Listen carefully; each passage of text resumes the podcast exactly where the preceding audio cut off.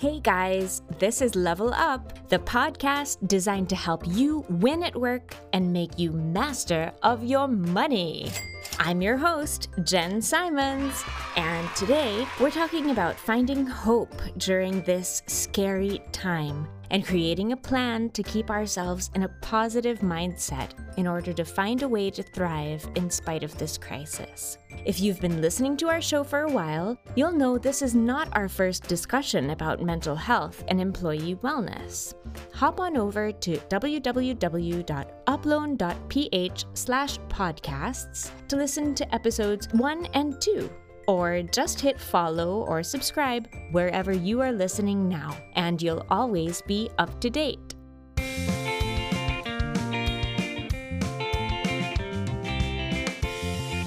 At Uploan, we work from the knowledge that prioritizing employee wellness makes business sense, and the foundation of wellness is really your frame of mind.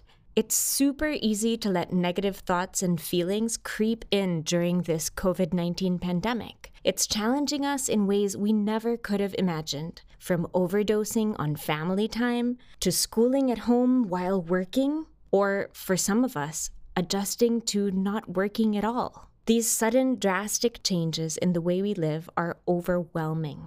This episode is being recorded as we go into our seventh month of community quarantine in Metro Manila and we feel the risk in more than one area of our lives at this point. Financially, physically, and mentally, we need support. So we're bringing in the experts. Over the next three episodes, we will build a roadmap together to find hope and positivity, gain stability in that mindset, and create a plan so that you can achieve your goals. Hope and a positive mindset have been proven to have many benefits.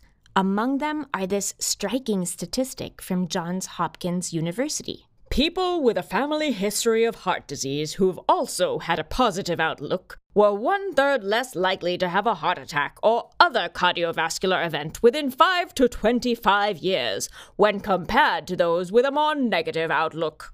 The World Health Organization has also established causation based on studies of people who fell ill during the Great Depression. The cumulative effects of stress, grief, and anxiety provokes two things vasospasm in the vascular system and immunodepression, the suppression of the immune system. So, there is strong evidence from the medical community that a negative mental state can cause health issues. How can we not be in a negative mental state given the crisis we're currently experiencing? I could only think of one person to turn to Dr. Omy Romero, who wrote a fantastic book about finding the power of rock bottom.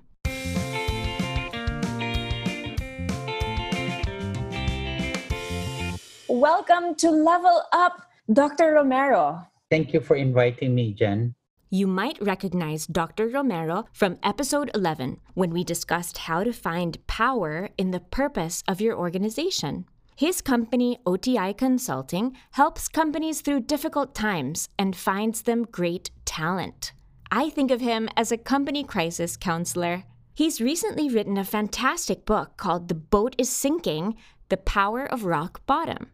It's a workbook, actually, that guides the reader through a state of grief towards hope and renewal. Okay, I want to talk about your book everybody can relate to your idea of the boat is sinking. I think anybody who grew up here has played that game. And I love how you talk about that change that happens in the room once you start playing that game. Titles are stripped away and everybody's just scrambling to survive the game. That's right. Yeah. And your instincts kick in. The animal instinct that's kicking in for a lot of us is fear. Yeah. Oh, yeah, fear. First of all, I just wanted to share something I learned about fear. Somebody shared, I think it was Joey Bonifacio who shared that fear could be an acronym to stand for false expectations appearing real. And he shared a study that showed that out of the 100% of things that we fear, only 5% actually happen. And so we waste a lot of time on the 95%. I like going back to 1986 because if I were to tell you what happened in 1986, anyone listening to it would say that was a bad year. But for me, when I look back, I'd say that was a banner year. First of all, January my dad passed away January 86. And then three or four months later, I was kicked out of a job because the, the company I was working with, I was a few months into it, was acquired by another company and they took out all the people that didn't belong to them. So I, lost my job, no savings. And a month later, uh, my wife, was diagnosed with multiple sclerosis. And we would joke about it and say, this is a illness of the proud, sakit ng mayabang. Because even if you had all the money, even if you had all the contact, there was no cure to it. And now she's about 34 years into it and she's still moving around. But why am I saying it was a banner year? Because it was during that year that I felt being molded into what I was supposed to be. I even uh, went into what my friends jokingly called alpine industry. Whatever you need, alpine it. and so I got into all sorts of things selling um, nylon products, uh, insurance, everything just to make a living. Eventually, that year led me to make a decision just to be on my own, being an entrepreneur. And as I look back into the formation of the discipline of realizing I had nothing financially, the discipline of realizing that I had to trust in God tremendously, recognizing the value of being united with Rosanne. Why we heard of that difficult time was we didn't even fight about money. We didn't even quarrel about money. We just kept on going and going and going. And then the good thing is the difficult adversities we faced during that year, we find ourselves helping people who are in similar circumstances. And they tell us we are credible because we've been there, we've done that. Your misery becomes your ministry. I saw a really cool example of that in your book where you share also another personal story from your childhood where oh, yeah you grew up in a house of conflict and my yeah. parents were always fighting too i mean that was just you know now yeah. i mean they're still together and they're still always fighting that's just how they are um, but i still have not found i guess the benefit of that but you did you found um, something that benefited you in that at first i thought it was my dysfunction because i grew up trying to avoid all kinds of conflict in fact, it, I felt it was a dysfunction because I, I wouldn't even confront anyone. I was just always being friendly, always wanting to be accepted, you know. But I'll find it. I'll find yeah. it. Don't worry. but at some point, I began taking on the lessons of how I brought mama and papa together and uh, how I even sought help from other elders to say, nag-aaway yung nanay at tatay ko, eh, tulungan niyo naman ako, yung ganon. I think that exposure to conflict gave me a passion to reconcile people. And I found it among my friends who are married and having difficulty. I was the one putting them together. And then eventually, here's the big story. Most of my work in organizations now have to do with conflict resolution at the board level among senior managers. My second en- consulting engagement had to do with the senior management uh, roundtable, and we were supposed to strategize for the next three years. Guess what we ended up doing for the next two days? Instead of strategizing, we did conflict resolution. I found out that the president was being resisted by the, the management team and so I, I was just led just to facilitate uh, feedback and disclosure and getting them to a clearing, bring them to a clearing. I believe it's a God-given gift that he turned that fear of conflict into something now that I can use to bring organizations together.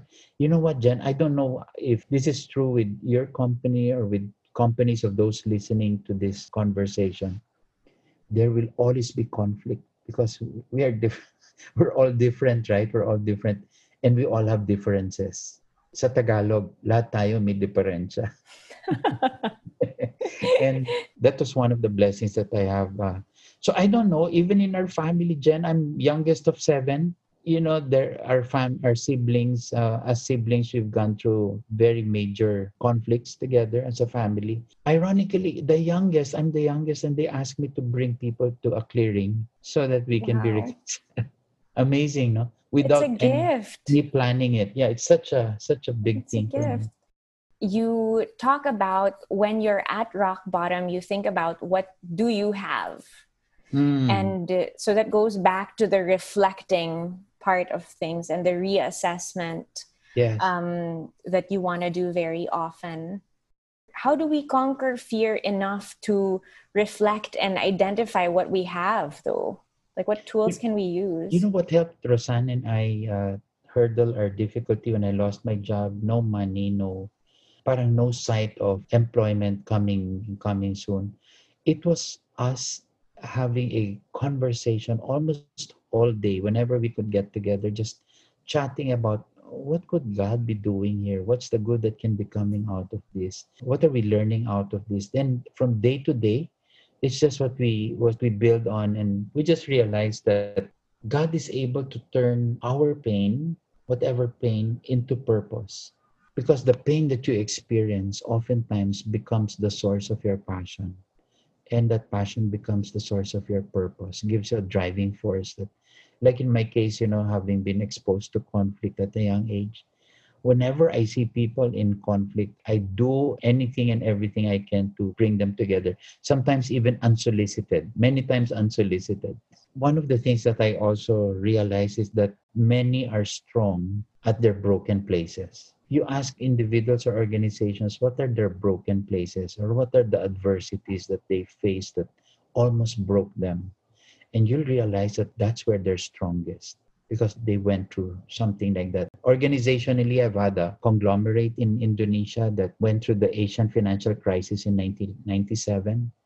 And uh, we had the series, the, the president had a good sense to engage us, and we went through a process of identifying what could be their next steps. They saw that all were closed for them to be doing business in Indonesia. They started knocking outside, they started knocking on doors in Vietnam, in the Middle East, and guess where they are today? Today, they're among the strongest companies in their field in Vietnam and in the Middle East. And I happened to meet the president in Changi Airport after two or three years. And he said, in Indonesian, he said, Mr. Omy, if we didn't do what we did before, reflecting on our adversity and translating it into opportunity, we would have been gone before, years back but thank god that you we we went through that conversation of understanding what can we take out of these situations so that we can move further. And that's a story that comes almost always with organizations we've worked with. Any organization any individual will always have a broken place.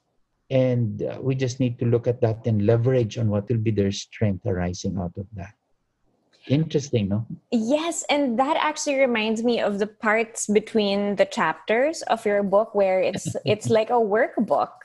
yes Um, you actually have guide questions for your reader.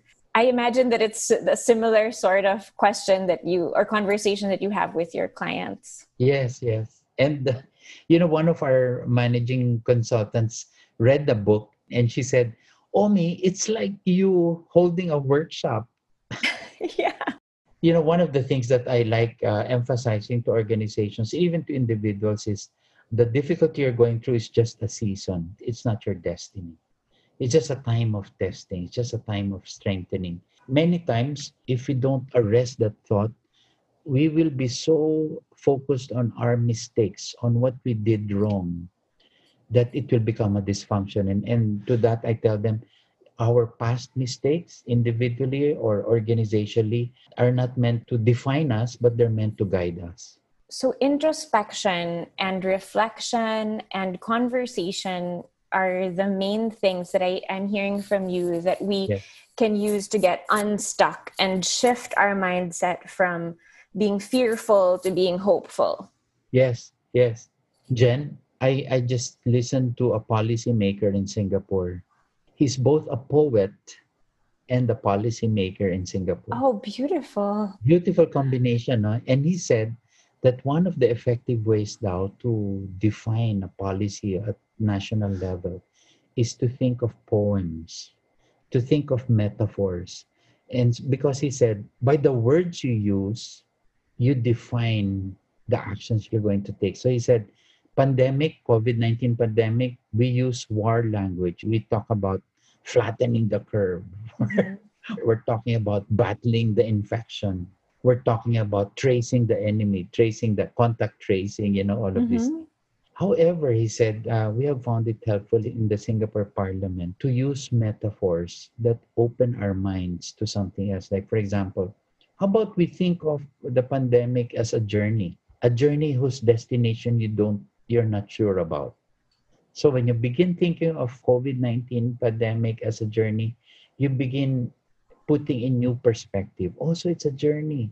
So, uh, who are you with in the journey? So, how important is it to have relationships in that journey? Uh, how are you going? Are you going to be in a hurry or will you take your time? And then he also said, sometimes you also think of the COVID 19 pandemic as an ecology. He said, so maybe we, we will have COVID 19 for the rest of our lives as part of our ecology. So, how do we live with it? You know, so all of, all of these things. So I, I share that because I think when we all go through rock bottoms, it's important what words we use to describe it. Is it going to be something that brings us down, that defines us negatively, or is it something that will build us up, that will define us, our future, so that we don't look so much at our mistakes as a setback?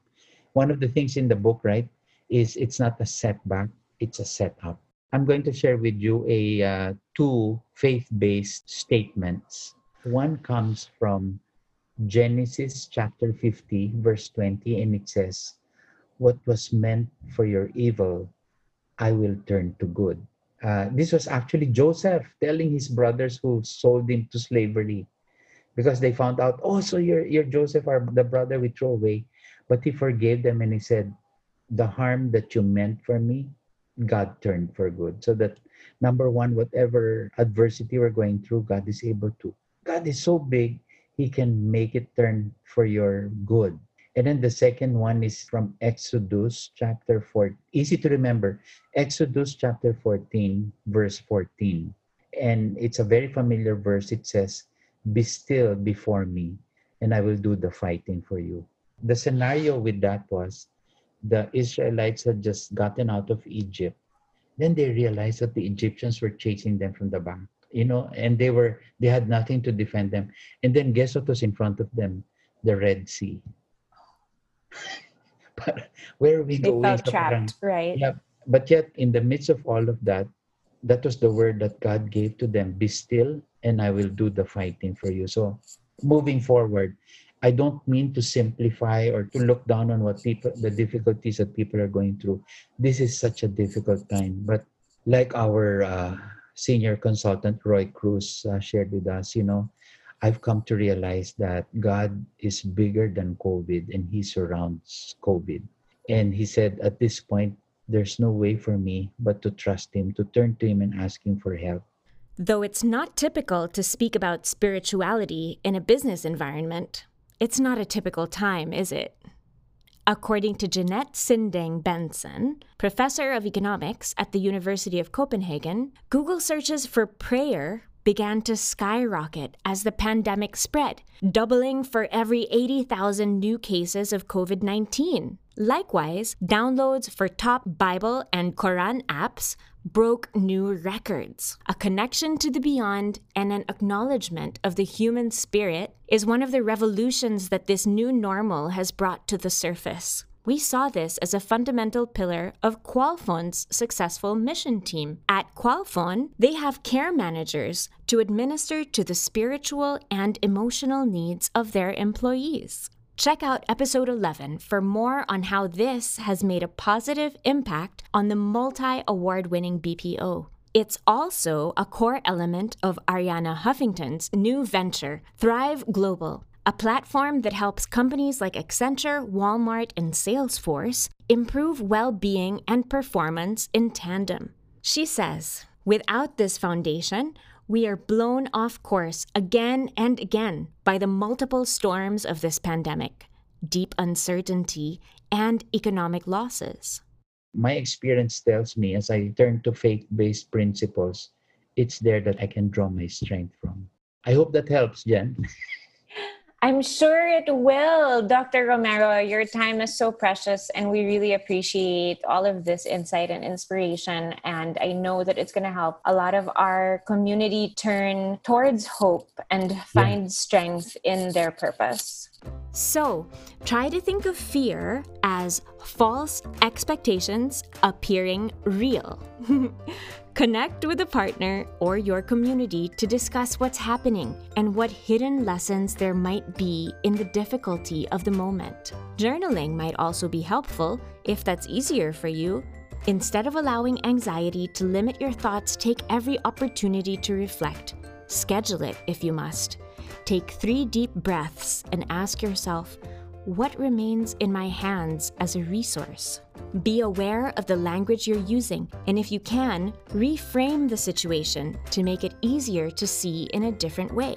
PsychologyToday.com tells us that positive reframing does not change the situation, but it can certainly reduce damage and put things into a healthier perspective. If you're having trouble changing your perspective, take a break. Write down three things you're grateful for. I know it might sound cheesy, but counting your blessings has a greater impact on mental state than any other intervention, according to Harvard Medical School. They've published multiple studies on how gratitude helps people feel more positive emotions, improve their health, deal with adversity, and build strong relationships. Remember, this is a difficult time, but it is just that a time. You can get Dr. Omy's book at theboatissinking.com. And I'll see you next time to develop an action plan that you can use with your teams to find a stable foundation and grow toward your goals, even during these uncertain times. We will have a guest who's a contributor from Thrive Global. I am super excited. Until then, keep your head up, baby. You got this.